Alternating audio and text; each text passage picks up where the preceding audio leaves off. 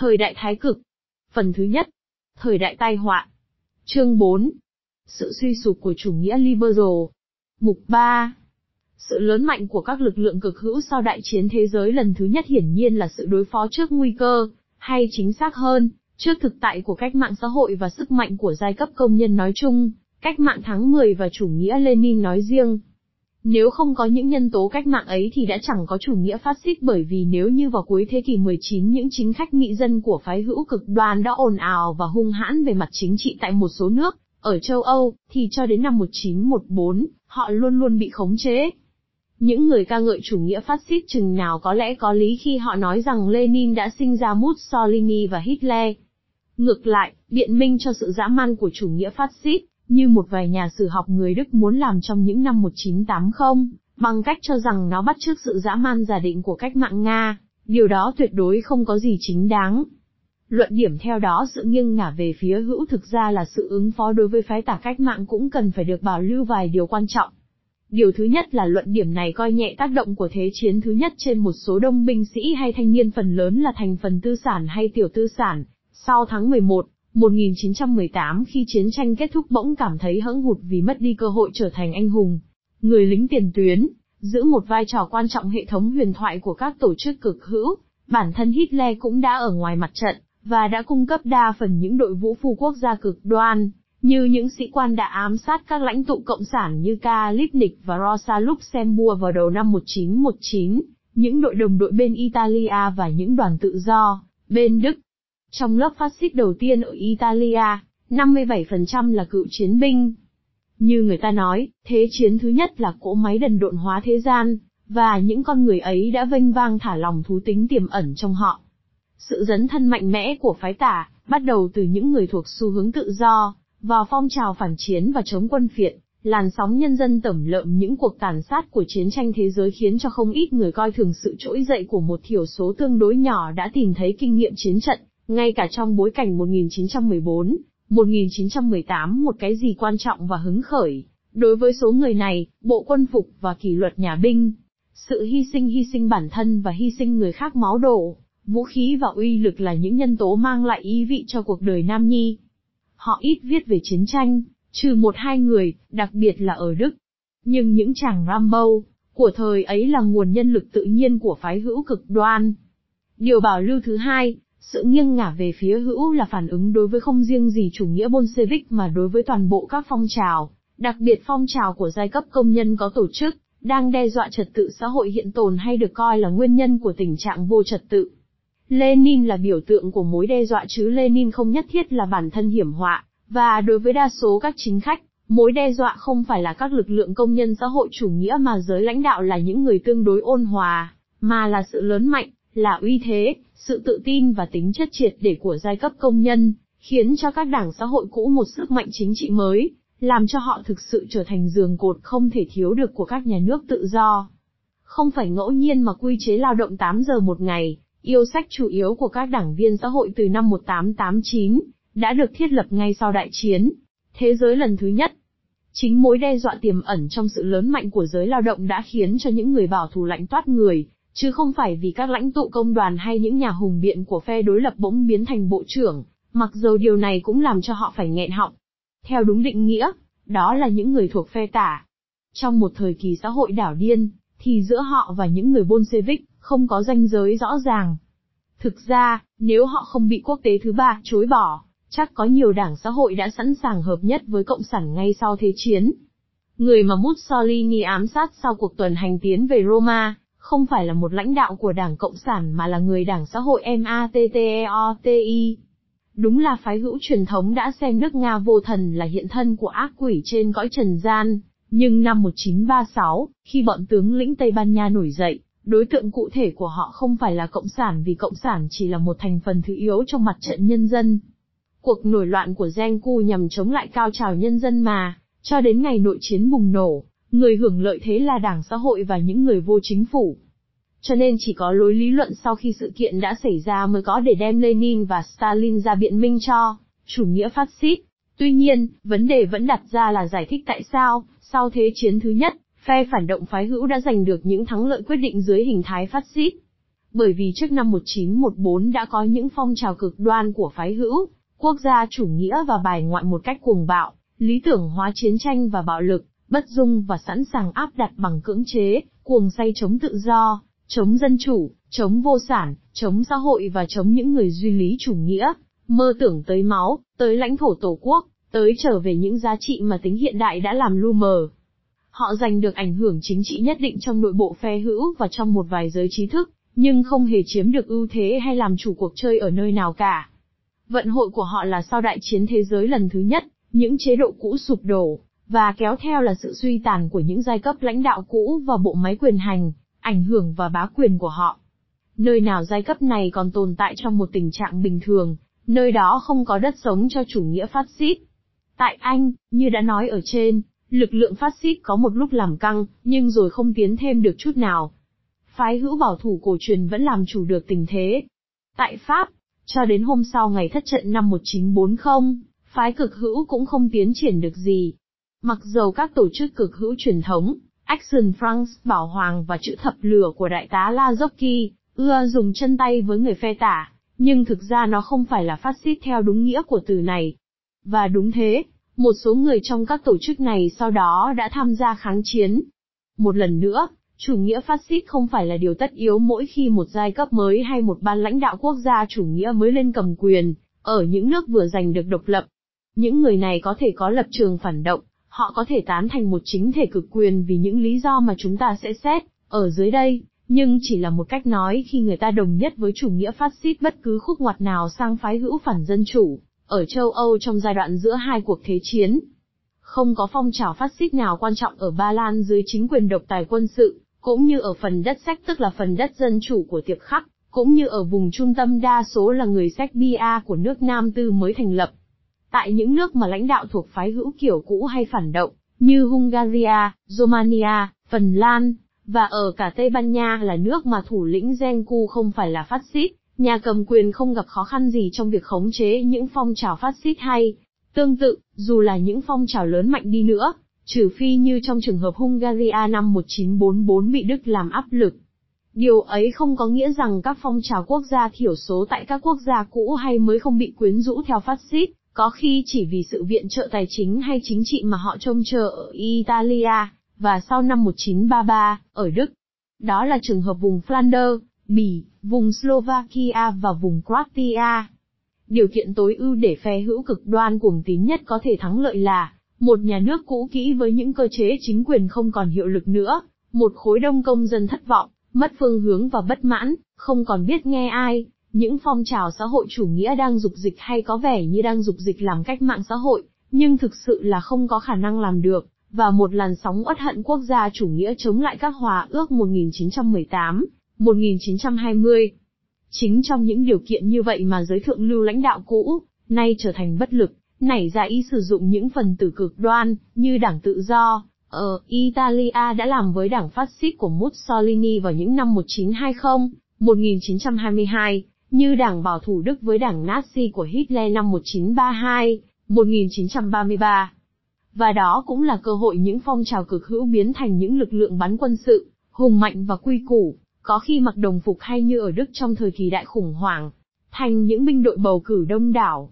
Tuy nhiên, ở Đức cũng như ở Italia, không nơi nào phát xít đã giành được chính quyền, cả, mặc dầu câu chuyện chiếm lĩnh phố phường, và tuần hành tiến về Roma có vị trí trang trọng trong văn chương tuyên truyền. Trong cả hai trường hợp, phát xít lên cầm quyền là nhờ sự đồng lõa, thực ra là do sự chủ động như ở Italia, của chế độ cũ, nghĩa là nó đã lên cầm quyền một cách hợp hiến.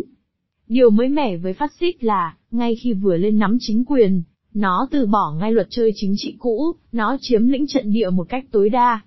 Việc chuyển giao toàn bộ chính quyền, hay loại trừ mọi đối thủ, đã được tiến hành trong một thời gian tương đối dài ở Italia, 1922-1928, so với Đức 1933-1934, nhưng một khi đã hoàn tất, thì đứng về mặt nội trị, không còn gì hạn chế được sự chuyên chính của lãnh tụ dân túy tối cao nữa.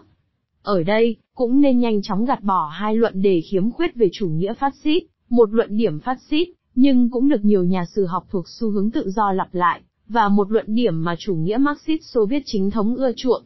Không hề có một cuộc cách mạng phát xít nào xảy ra cả, cũng như không có chuyện chủ nghĩa phát xít chỉ là biểu hiện của chủ nghĩa tư bản lũng đoạn, hay của giới đại tư bản. Trong các phong trào phát xít, có những nhân tố của những phong trào cách mạng trong chừng mực là chúng tập hợp những con người mong muốn thay đổi xã hội một cách cơ bản, đôi khi với chiều kích chống tư bản chủ nghĩa và chống tập đoàn tư bản một cách quan trọng. Nhưng con ngựa chiến của chủ nghĩa phát xít cách mạng đã chật chìa ngay từ khởi điểm, hay không bước vào được cuộc chạy đua. Hitler đã nhanh chóng trừ khử những đảng viên quan tâm đến cụm từ xã hội chủ nghĩa, được ghi trong tên gọi của Đảng Quốc gia xã hội chủ nghĩa của công nhân Đức, bởi đó chắc chắc không phải là quan tâm của Hitler. Giấc mơ không tưởng quay trở về một thời đại trung cổ với những địa chủ cha truyền con nối và những người thợ thủ công như Han Sắc và những cô gái tóc vàng tết bím, không phải là một cương lĩnh khả thi trong một quốc gia lớn ở thế kỷ 20, trừ phi trong một kịch bản ác mộng như của Himmler với một chủng tộc được thanh lọc, càng không thể thực hiện trong một chế độ đang dốc sức hiện đại hóa và huy động mọi tiến bộ kỹ thuật như chế độ phát xít Italia, Đức. Điều chắc chắn mà chế độ Nazi đã hoàn thành là thanh lọc không thương tiếc giới ưu tú và những cơ cấu định chế của đế chế cũ.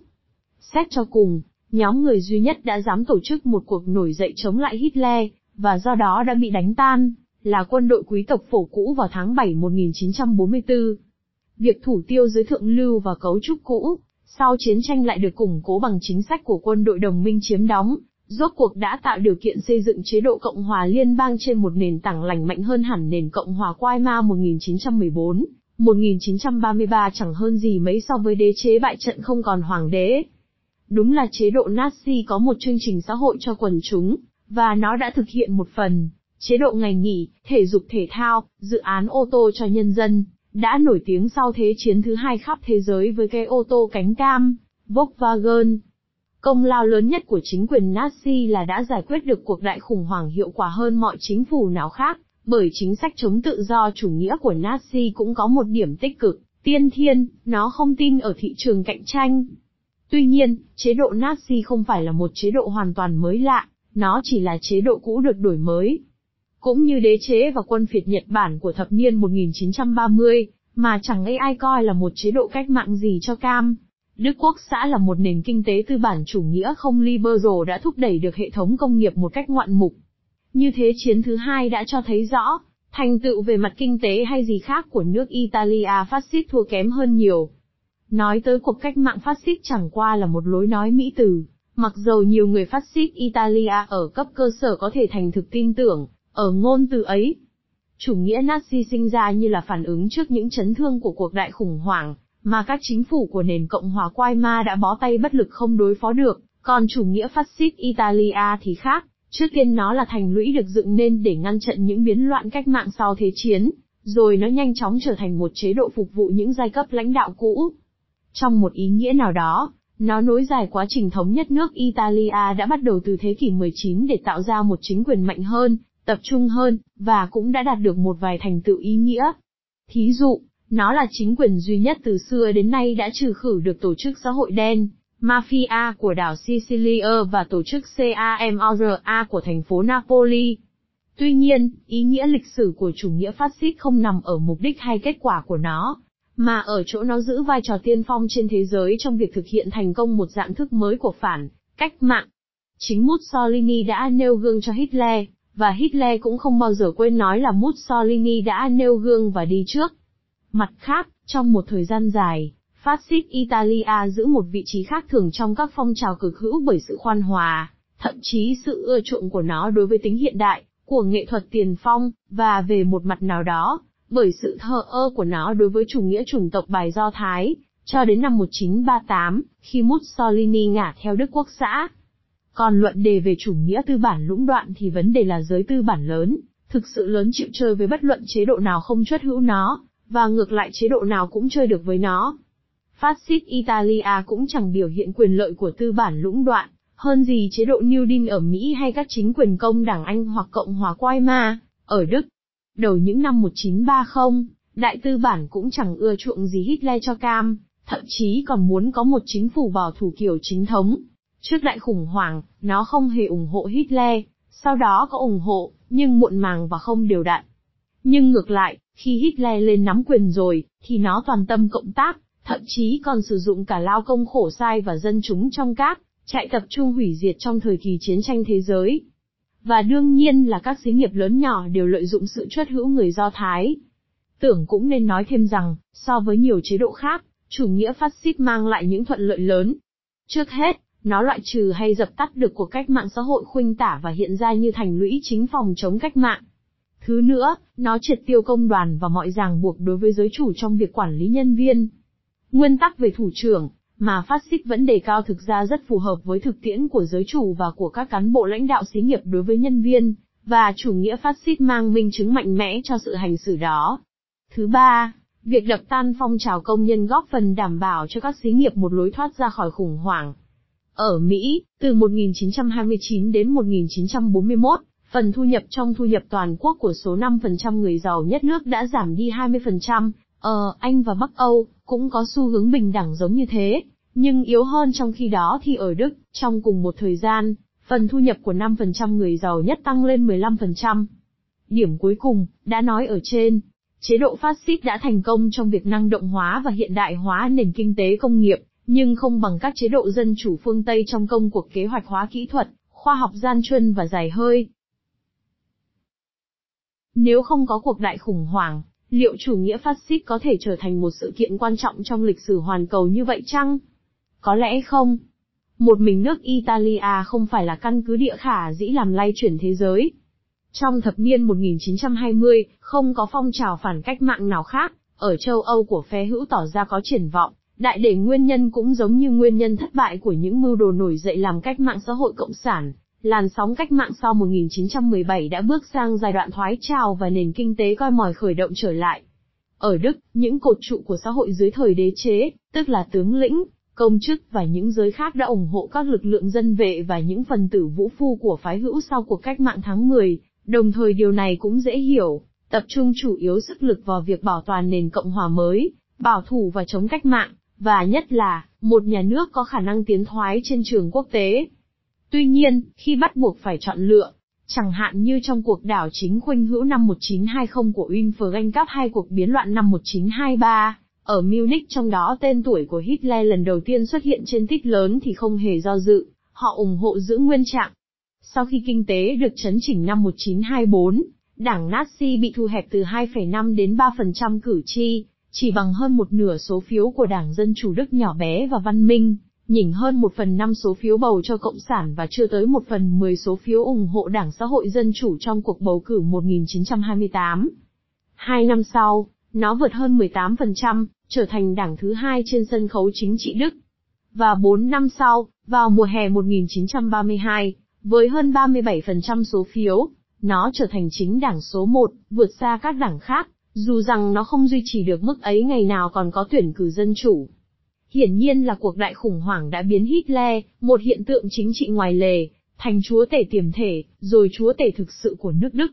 Tuy nhiên, ngay cuộc đại khủng hoảng cũng không đem lại cho chủ nghĩa phát xít sức mạnh và ảnh hưởng mà nó đã có trong thập niên 1930 nếu nó không đưa lên cầm quyền một chính phủ kiểu ấy tại nước Đức, tức là một quốc gia do tầm cỡ, tiềm năng kinh tế và quân sự, và đây cũng không phải là một điều thứ yếu, do vị trí địa lý của nó, đóng một vai trò chính trị quan trọng ở châu Âu, bất luận chính quyền ấy hình thái như thế nào.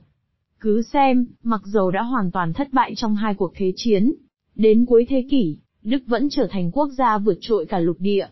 Tương tự như bên tả, thắng lợi của Mark tại đất nước lớn nhất hoàn cầu giữa hai cuộc chiến, người Cộng sản rất thích lối nói một phần sáu tổng diện tích các lục địa, đã mang lại cho chủ nghĩa Cộng sản sự hiện diện hàng đầu trên trường quốc tế, cho dù bên ngoài biên giới Liên Xô, sức mạnh chính trị của nó không có gì đáng kể, Việc Hitler lên cầm quyền ở Đức có vẻ như đã khẳng định sự thành công của nước Italia dưới chế độ Mussolini, biến chủ nghĩa phát xít thành một cao trào chính trị lớn mạnh trên thế giới. Suốt một thập niên, đời sống chính trị quốc tế sẽ bị chi phối bởi thắng lợi của chính sách bành trướng quân phiệt hiếu chiến của hai quốc gia, thêm vào đó là chính sách của Nhật Bản. Lẽ tự nhiên là có những nước, những phong trào bị chủ nghĩa quyến rũ và tác động, tìm cách tranh thủ sự ủng hộ của Đức và Italia và do chính sách bành trướng của hai nước này, thường nhận được sự hỗ trợ đó. Tại châu Âu, vì những lý do hiển nhiên, tuyệt đại đa số các phong trào này thuộc về phái hữu. Chẳng hạn trong phong trào Si, Onit chủ yếu là của những người Do Thái ở Đông Âu và Trung Âu, nhóm xét lại chủ nghĩa, của Vladimir Jabotinsky là xu hướng đi theo chủ nghĩa phát xít Italia, tự nhận và được người khác coi là phái hữu, chống lại những tổ chức si, onit thuộc khuynh hướng xã hội chủ nghĩa hay tự do là khuynh hướng đa số. Trong chừng mực nào đó, ảnh hưởng của chủ nghĩa phát xít trong thập niên đương nhiên có tính chất toàn cầu, ít nhất vì nó gắn liền với hai cường quốc năng nổ. Nhưng, ra khỏi danh giới châu Âu, các điều kiện đã sản sinh ra các phong trào phát xít tại lục địa nguyên quán của chúng không được hội đủ. Vì vậy, khi những phong trào phát xít, hoặc chịu ảnh hưởng phát xít, xuất hiện ở nơi nào, vị trí và vai trò chính trị của chúng cũng bấp bênh hơn nhiều. Tất nhiên, những đặc trưng của phát xít châu Âu cũng gây ra những âm hưởng ở hải ngoại. Muti học giả Islam, ở Jerusalem và những người Arab chống lại cuộc di dân thuộc địa của người Do Thái, ở Palestine không thể không thích thú chính sách bài Do Thái Hitler, mặc dầu chính sách này hoàn toàn không liên hệ gì tới truyền thống của đạo hồi chung sống với đủ các loại người ngoại đạo.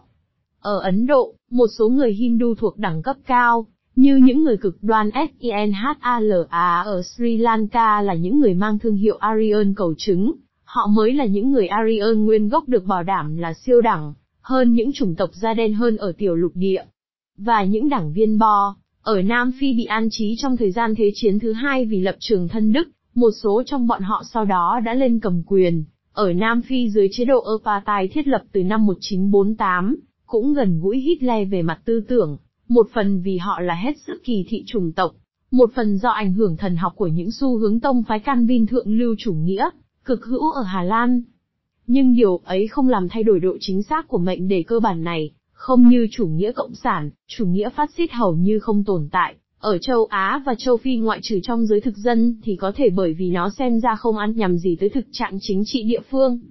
Mệnh đề ấy khá đúng cho cả Nhật Bản, mặc dù trong Thế chiến thứ hai, Nhật Bản là đồng minh của Đức và Italia, và phái hữu lại làm chủ tình hình chính trị ở đây. Giữa hệ tư tưởng thống trị ở Viễn Đông và hệ tư tưởng thống trị ở phương Tây của phe trục, có những tương đồng quan trọng.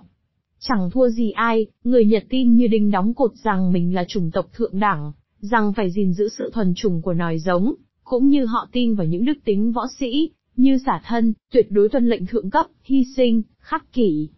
Người võ sĩ Nhật có thể đồng tâm nhất trí với khẩu hiệu của bọn SS Hitler, tuân lệnh mù quáng là vinh dự. Xã hội Nhật là xã hội tôn ti cứng nhắc, cá nhân đó là giả sử khái niệm cá nhân tồn tại trong một xã hội như vậy, phải tuyệt đối phục tùng quốc gia và Nhật Hoàng, hoàn toàn phủ nhận tự do, bình đẳng và bác ái. Người Nhật dễ dàng tiếp thu những huyền thoại kiểu Quagga về các vị thần man dại, những kỵ sĩ thuần khiết và anh hùng của thời đại Trung Cổ, và tính đức của núi rừng đậm đà bản sắc VLKISCH. Họ cũng biết kết hợp nhuần nhuyễn ứng xử dã man và mẫn cảm duy mỹ tinh tế. Tên đao phụ ở trại tập trung ưa thích chơi nhạc QUATUOR của Sube. Và nếu chủ nghĩa phát xít có thể dịch ra ngôn ngữ thiền, chắc người Nhật cũng hoan nghênh lắm, mặc dầu họ cũng chẳng cần cái thứ đó. Sự thực là, trong giới những nhà ngoại giao được cử sang các nước phát xít châu Âu, và nhất là trong những nhóm khủng bố quốc gia chủ nghĩa cực đoan quen ám sát những chính khách bị quy chụp là yêu nước không đủ, và trong đạo quân quan đông sắp sửa chiếm đoạt, thống trị và nô dịch Mãn Châu và Trung Quốc, có những người Nhật nhận thức được những tương hợp nói trên và vận động để Nhật Bản kết hợp chặt chẽ hơn nữa với các cường quốc phát xít ở châu Âu. Dù sao đi nữa thì chủ nghĩa phát xít châu Âu không thể quy giản thành một thứ phong kiến phương Đông với sứ mệnh quốc gia do Hoàng thượng trao phó. Nó chủ yếu thuộc về thời đại của dân chủ, của con người bình thường, trong khi mà ngay khái niệm phong trào động viên quần chúng nhằm những mục đích mới, mệnh danh cách mạng, đi theo những lãnh tụ tự phong, là cái gì hoàn toàn vô nghĩa lý ở nước Nhật của Hirohito. Nếu có cái gì gần gũi với thế giới quan của họ, thì không phải là Hitler, mà là quân đội và truyền thống của nước phổ. Tóm lại, mặc dầu có những điểm tương đồng với chế độ Nazi, với nước Italia phát xít thì ít hơn nhiều, Nhật Bản không phải là nước phát xít.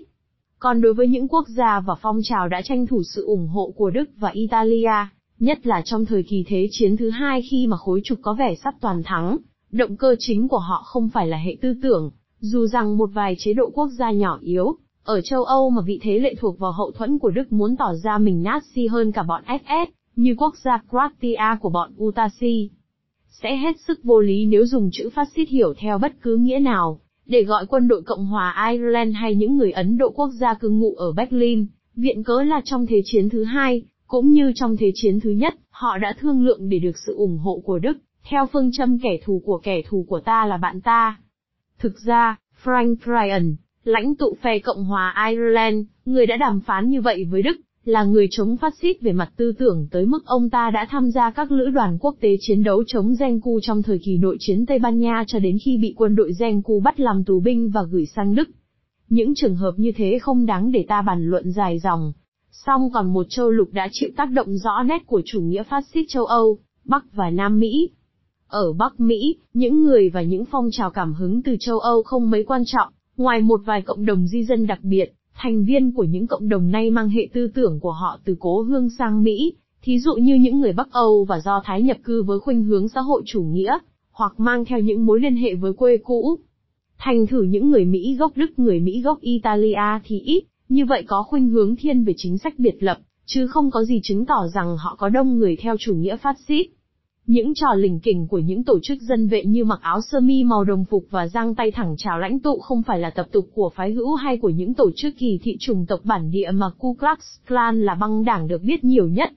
Chủ nghĩa bài Do Thái cũng rất kịch liệt, nhưng dạng thức của nó trong phái hữu đương đại ở Mỹ, như những bài giảng đạo của Linh Mục Coglin truyền thanh trên một đài đại chúng ở Detroit, có lẽ xuất phát từ phản ứng phường hội theo truyền thống Kitô giáo châu Âu. Mà đây cũng là một nét đặc trưng của Hoa Kỳ trong thập niên 1930, hình thái dân túy mỹ dân có hiệu quả nhất và có tiềm năng nguy hiểm nhất, là vụ Huân Long thắng cử ở bang Louisiana, bắt nguồn từ một truyền thống cấp tiến và phái tả trong hoàn cảnh nước Mỹ. Nó nhân danh dân chủ để hạn chế dân chủ và kêu gọi chủ nghĩa bình quân của người nghèo chứ không dựa vào uất ức của tầng lớp tiểu tư sản hay bản năng bảo thủ chống cách mạng của người giàu. Nó cũng không kỳ thị chủng tộc, một phong trào dương cao khẩu hiệu mỗi người là một nhà vua, không thể nào thuộc xu hướng phát xít. Ngược lại, ảnh hưởng của chủ nghĩa phát xít rất công khai và được thừa nhận ở châu Mỹ Latin, đối với những nhân vật chính trị cũng như đối với những chế độ chính trị như nhà nước mới của Gertulio Vargas trong những năm 1937, 1945 ở Brazil. Người Mỹ thời ấy đã lo ngại bị Nazi bao vây từ phía Nam, nhưng đó là nỗi lo không căn cứ, vì thực ra chủ nghĩa phát xít ở châu Mỹ Latin chỉ có ảnh hưởng về mặt nội trị. Ngoại trừ Argentina không giấu giếm cảm tình với phe trục, trước khi Pezon lên cầm quyền năm 1943 cũng như sau đó, chính phủ các nước Tây bán cầu đều tham chiến bên cạnh Hoa Kỳ, ít nhất trên lý thuyết. Song, cũng phải nói là tại một số nước Nam Mỹ, quân đội được đào tạo theo mô hình Đức, thậm chí được sĩ quan Đức, cả Nazi, huấn luyện. Ảnh hưởng phát xít ở phía nam sông Rio Grande cũng dễ hiểu. Nhìn từ phía Nam, Hiệp Trung Quốc Hoa Kỳ sau 1914 không còn là nước đồng minh trong thế kỷ 19 của những lực lượng tiến bộ tại các nước Nam Mỹ, đối trọng ngoại giao của những cường quốc đế chế trước đây hay đương thời, Tây Ban Nha, Pháp, Anh. Thắng lợi của Hoa Kỳ trong các cuộc giao tranh đế quốc với Tây Ban Nha năm 1898, cách mạng Mexico, đó là không nói tới sự bành trướng của các ngành dầu mỏ và trồng chuối đã tạo ra trong đời sống chính trị châu Mỹ Latin một làn sóng chống đế quốc danh kỳ. Trong phần 3 đầu tiên của thế kỷ 20, chính sách ngoại giao chiến thuyền và những cuộc đổ bộ của thủy quân lục chiến Hoa Kỳ tất nhiên đã không làm dịu bất tâm trạng bài Mỹ ấy. Victoria Unhia de la Torre, người sáng lập April Liên minh Nhân dân Cách mạng châu Mỹ, một tổ chức có tham vọng tập hợp toàn châu Mỹ Latin, Tuy rằng tổ chức này rốt cuộc chỉ bắt dễ được ở nước Peru của mình, đã dự định đào tạo nghĩa quân Peru bằng cán bộ của Sandino, nhà cách mạng Nicaragua chống Mỹ nổi tiếng. Cuộc chiến tranh du kích trường kỳ sau năm 1927 của Sandino chống lại quân Mỹ chiếm đóng sau này sẽ trở thành tấm gương cho cuộc cách mạng Sandinista ở Nicaragua trong thập niên 1980. Thêm vào đó, bị suy yếu bởi cuộc đại khủng hoảng, Nước Mỹ của thập niên 1930 đã mất đi bộ điệu thống trị và dũng mãnh trước đó. Việc Tổng thống Franklin Roosevelt từ bỏ chính sách ngoại giao chiến thuyền và thủy quân lục chiến của những người tiền nhiệm được hiểu không những là một chính sách láng giềng tốt, mà còn bị hiểu sai là dấu hiệu yếu đuối. Châu Mỹ Latin của thập niên 1930 dễ hiểu là không muốn ngả về phía Bắc. Trong khi đó, nhìn từ bờ phía Tây Đại Tây Dương, Chủ nghĩa phát xít hiện ra với hào quang sự thành công không thể chối cãi của thập niên 1930.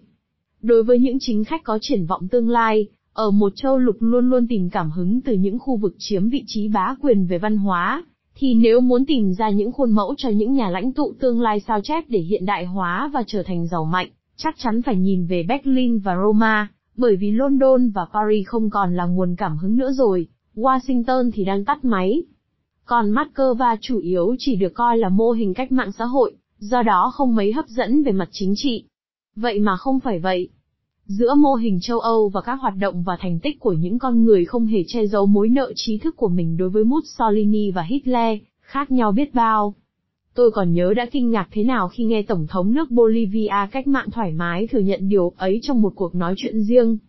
Tại Bolivia, những binh sĩ và chính khách từng chiêm ngưỡng nước Đức ấy chính là những người đã tiến hành cuộc cách mạng năm 1952 bằng cách quốc hữu hóa các mỏ thiếc và mang lại quyền lợi cho nông dân người Indian bằng một cuộc cải cách ruộng đất triệt để. Ở Colombia, Jock Eliezer Gaitang, thủ lĩnh rất được lòng dân, khi lên làm chủ tịch đảng tự do, không đi theo đường lối phái hữu, mà chắc chắn sẽ đi theo một hướng cấp tiến nếu như ông không bị ám sát tại Bogota ngày 9 tháng 4 năm 1948. Biến cố này đã ngay lập tức dấy lên cuộc khởi nghĩa của nhân dân thủ đô kể cả công an cảnh sát và sự thành lập những công xã cách mạng tại nhiều thị xã, ở các tỉnh. Điều mà những người lãnh đạo ở châu Mỹ Latin ghi nhận, ở chế độ phát xít châu Âu là sự thần hóa những lãnh tụ được quần chúng mến mộ, được tiếng là những con người hành động. Song những quần chúng mà họ muốn huy động, và trên thực tế họ đã huy động thành công, không phải là những thành phần đang lo sợ bị cướp mất những gì mình có, mà là những thành phần không có gì để mất. Và những kẻ thù mà họ huy động quần chúng chống lại không phải là nước ngoài hay những nhóm ngoài lề, mặc dầu ta không thể phủ nhận nét kỳ thị chống Do Thái trong đời sống chính trị Argentina thời Pezon và sau đó, mà là nhóm quả đầu, các đại gia, giai cấp cầm quyền bản xứ. Hạt nhân hậu thuẫn của Pezon là giai cấp công nhân Argentina, và guồng máy chính trị cơ sở của Pezon là một thứ công đảng xây dựng chung quanh tổ chức công đoàn mà ông khuyến khích thành lập. Ở Brazil, Gertulio Vargas cũng làm như vậy. Chính quân đội năm 1945 đã lật đổ Vargas và năm 1954 đã đẩy Vargas đến chỗ phải tự vẫn. Công nhân thành thị, giai cấp mà Vargas đã tranh thủ được sự ủng hộ và đổi lại là mang tới cho họ sự bảo hộ về xã hội, chính là những người đã thương khóc Vargas như cha già dân tộc. Trong khi ở châu Âu các chính thể phát xít đập tan phong trào công nhân thì giới lãnh đạo châu Mỹ Latin chịu ảnh hưởng phát xít, lại tạo ra phong trào công nhân. Cho nên tuy có dây mơ dễ má về trí tuệ, đứng về mặt lịch sử, không thể vơ đũa cả nắm được,